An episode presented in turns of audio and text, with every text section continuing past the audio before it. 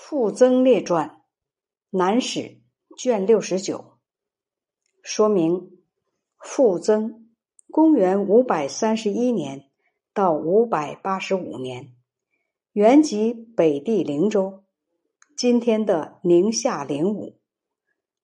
傅增字仪氏，由良入陈，好学能文，性敏捷，军国大事文件下笔便成。从不起草，为此受到陈后主陈叔宝的重视，曾任秘书监、右卫将军，兼中书通事舍人，掌诏告。傅曾刚直不挠，富才使气，遭人忌恨。陈后主继位以后，宁臣施文庆、沈克清受到宠幸，专擅朝权。傅增对此表示不满。施文庆等忏悔傅增，陈后主收捕傅增下狱。传中所在傅增在狱中上陈后主书，实则是一篇批判昏恶的文字。篇幅虽然简短，却极其深刻而尖锐的揭露出陈后主政治上的昏庸和生活上的腐化。从中可见，傅增已经感到。陈王朝面临倾覆的危机。当陈后主强制傅增改变主意，可以豁免时，他言辞回绝，不失中耿直臣的正气。由于不屈，于陈后主至德三年（公元五百八十五年）被赐死狱中，年仅五十五岁。傅增死后四年。隋文帝灭陈，可见他料事的深刻及其见识的精到。傅增字仪氏，是北地灵州人，父亲名仪，是梁朝临沂县令。他幼年时便聪明敏慧，七岁时读过的古诗赋已经多达十多万字。长大后好学，善于作文。梁武帝太清末年，母亲去世，在兵荒马乱中扶丧尽礼，哀痛悲伤，瘦的只剩了一把骨头。世人朋友因此称赞他的孝行。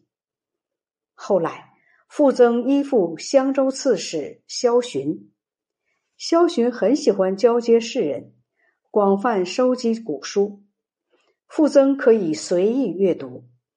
于是博览通达群书。王林听说了傅增的名声，提拔他做辅记事。王林失败以后，傅增随从王林的部将孙杨回到京城建康。当时陈文帝陈倩派严晃给孙杨送去礼品杂物，孙杨托傅增代写回信，表示谢意。信的内容周备融洽，文章不加点改。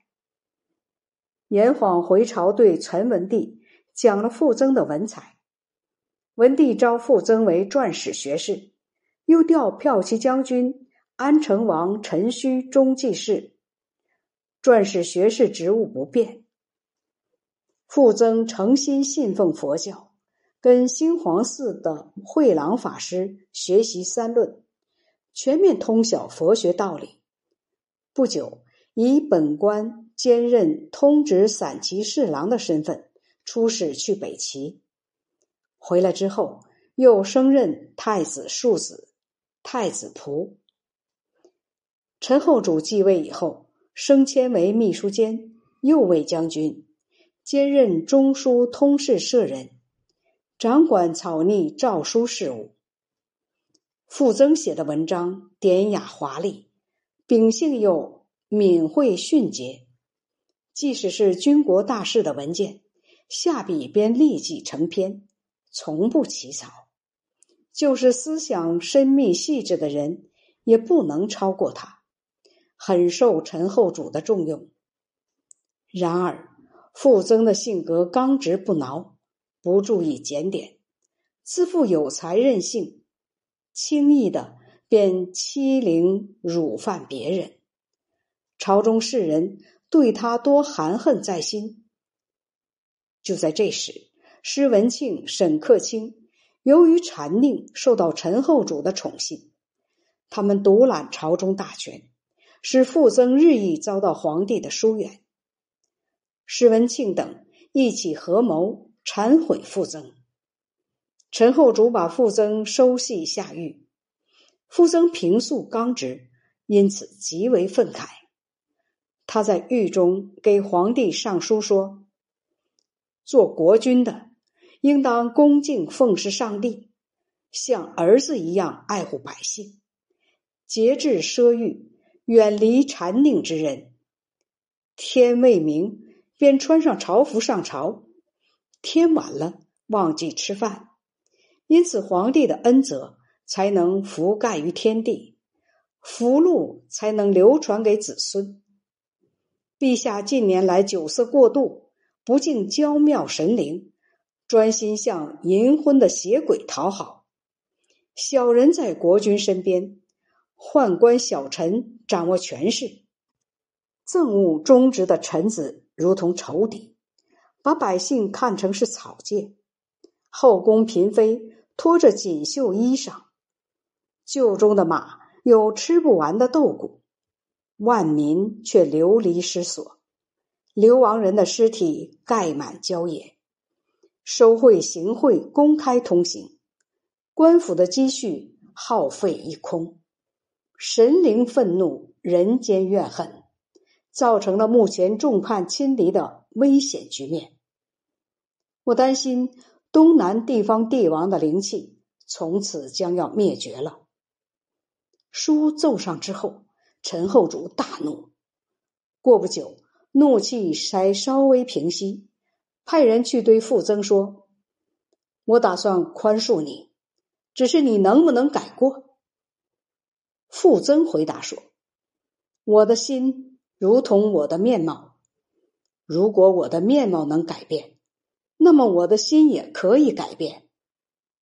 陈后主因此更加恼怒，于是派宦官李山度追究傅增的案子，最后赐死在狱里，留有文集十卷。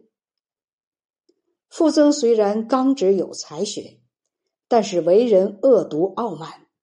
遭到了当代人的记恨。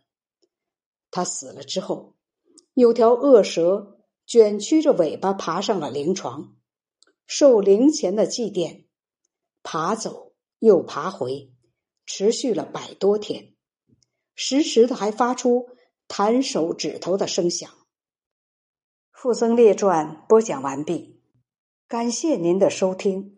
至此，白话南史精选。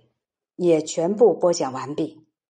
下一篇我们播讲北史，欢迎您的收听和订阅。